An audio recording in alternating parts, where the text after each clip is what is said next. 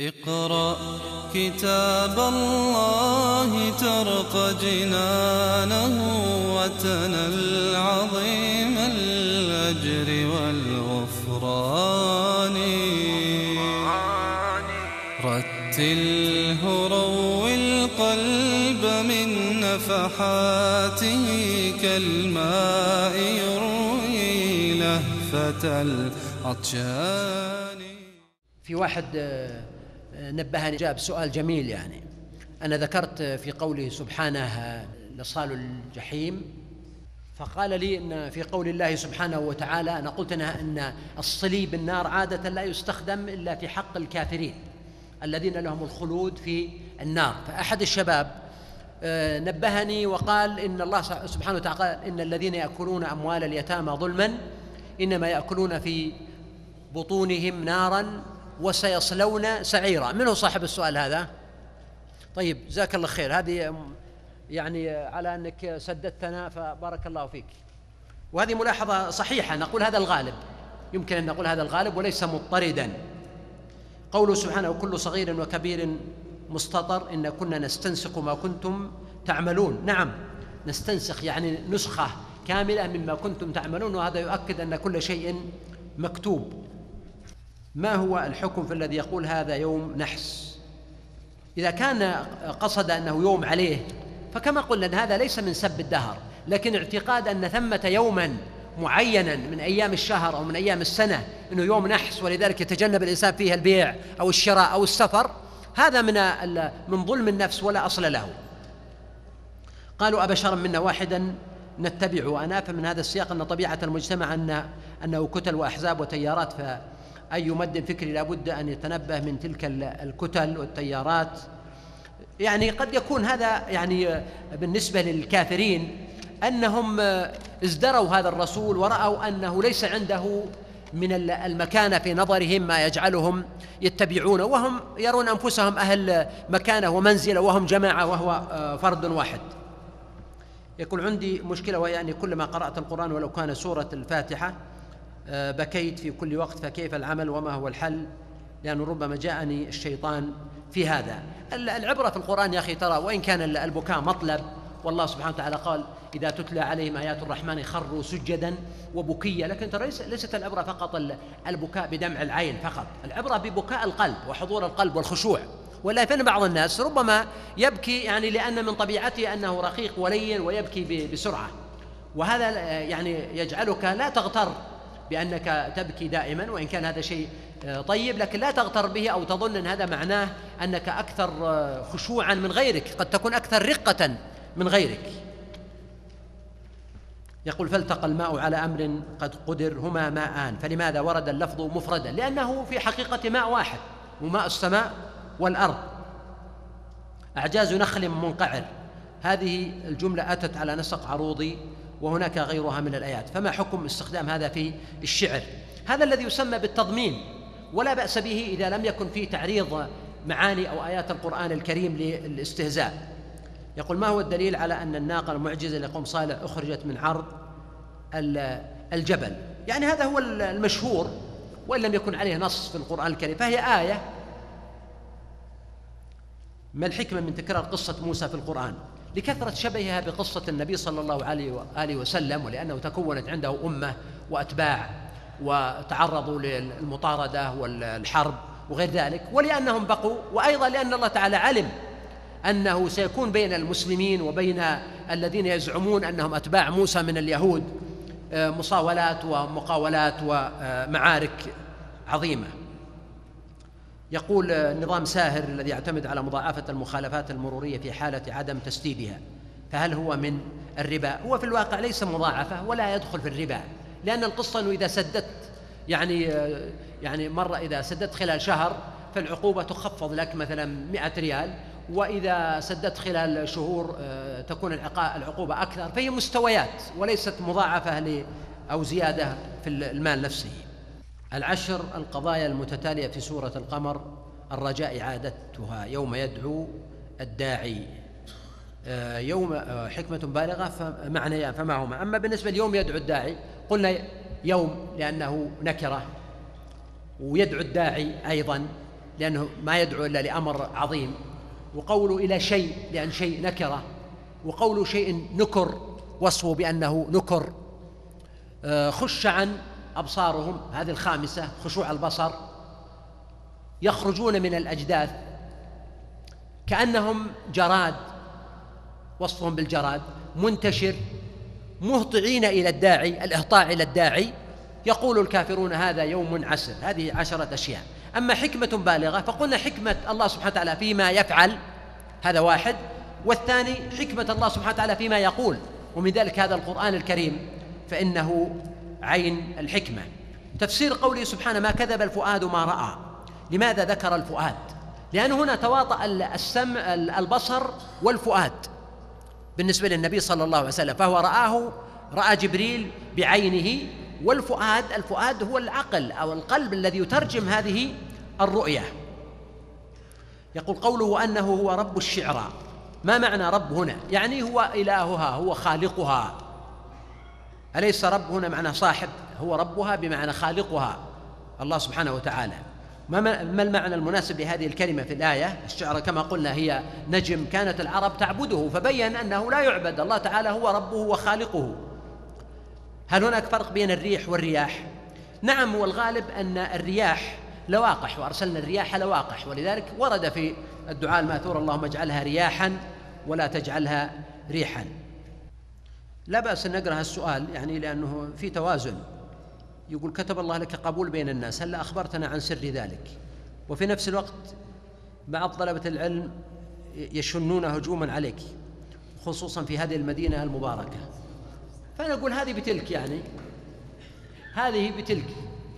والإنسان يعني ربما أنه يعني لو أن الناس مدحوه لاغتر بمدحهم ولو أجمعوا على ذمه ربما كان هذا سبب في قنوطه وقعوده وسوء ظنه بنفسه فمن حكمة الله سبحانه وتعالى أن يحدث هذا التوازن ومع ذلك ينبغي حسن الظن بالمسلمين فالذي مدحك ظن بك ظنا ربما لا تستحقه والذي ذمك ربما أنه فهمك على غير وجهه وهو مجتهد يعني. وجعلهم الله تعالى المادح والذام في عفو وعافية.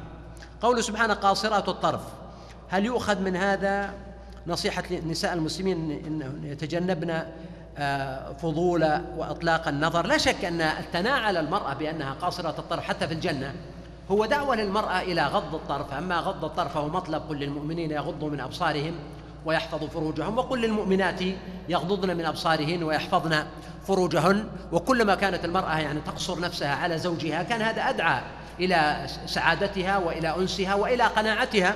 فإنك إن أرسلت طرفك رائدا لقلبك يوما أتعبتك المناظر رأيت الذي لا كله أنت قادر عليه ولا عن بعضه أنت صابر. يقول أيهما أفضل العلم الشرعي أم الطب؟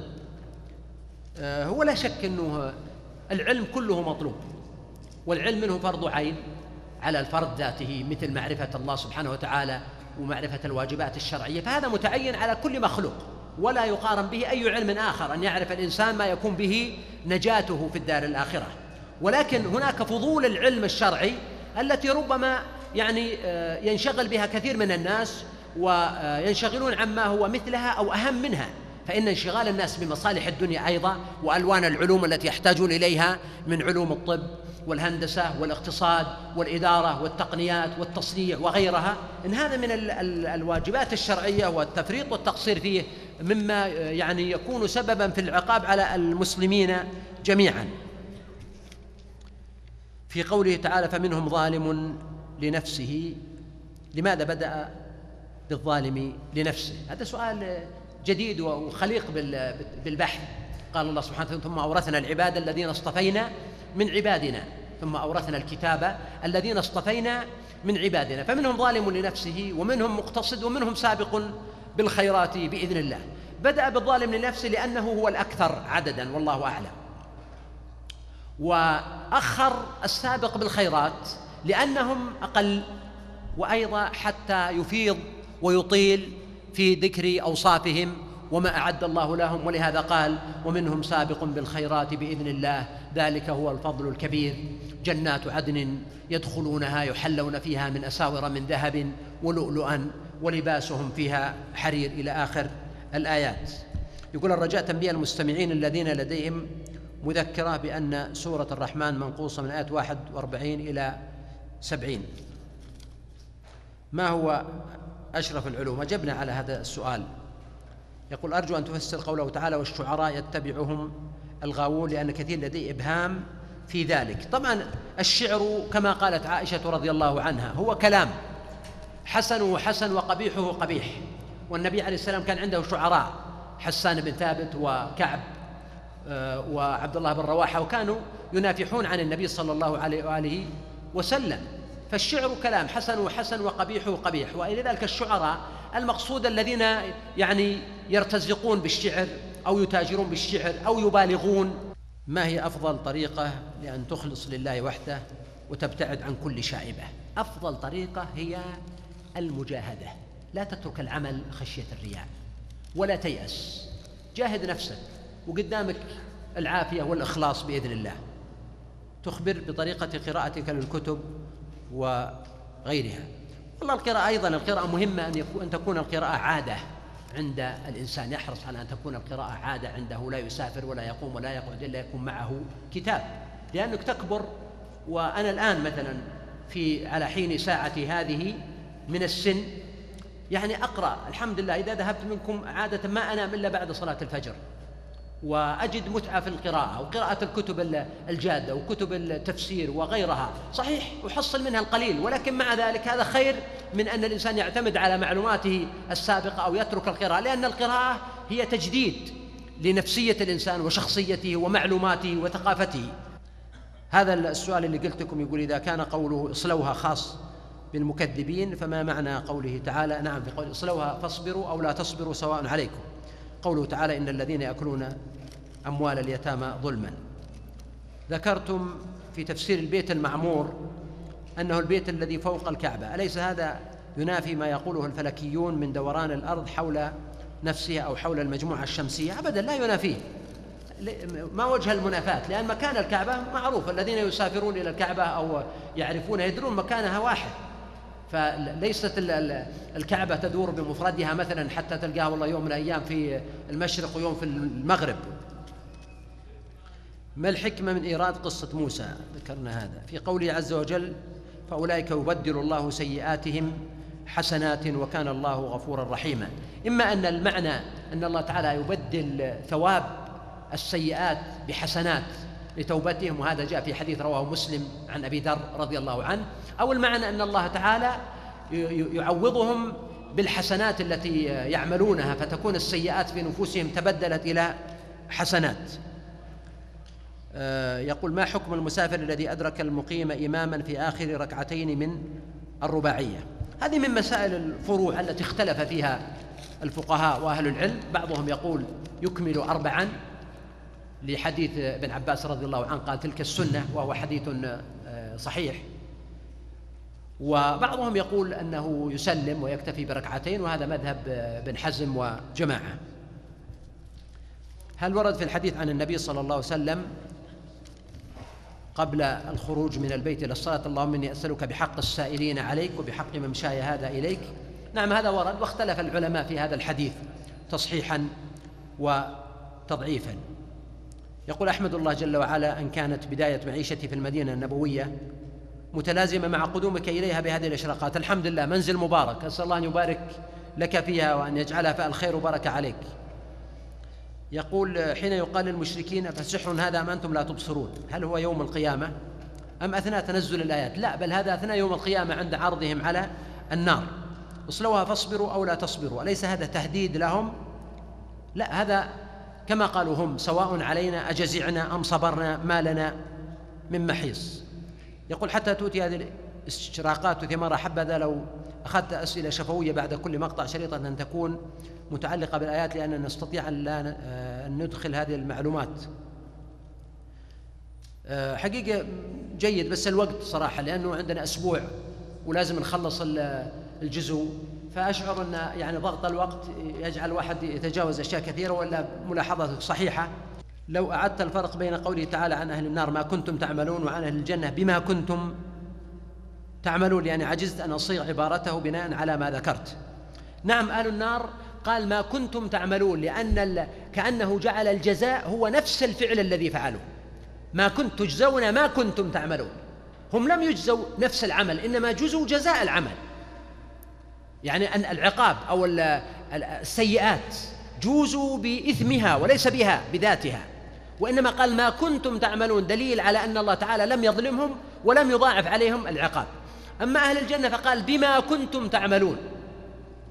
والباء هنا تحتمل المعنى السببية أي بسبب ما كنتم. فبسبب أعمالهم الصالحة تأهلوا للرحمة وللجنة ولكن الجزاء لا يقابل أبدا ولا يتوازن مع أعمالهم فأعمالهم محدودة بينما الجزاء غير محدود لأن عندهم الأبد. يعني ليس لها نهاية أبدا. خلود ولا موت. وعندهم أيضا ألوان من المتع والنعيم الذي هو أعظم بما لا يقاس من الأعمال التي عملوها. سبحانك اللهم وبحمدك. نشهد أن لا إله إلا أنت نستغفرك ونتوب إليك. سبحان ربك رب العزة عما يصفون وسلام على المرسلين والحمد لله رب العالمين. اقرأ كتاب الله ترق جنانه وتنل عظيم الأجر والغفران. رتله روي القلب من نفحاته كالماء يروي لهفة العطشان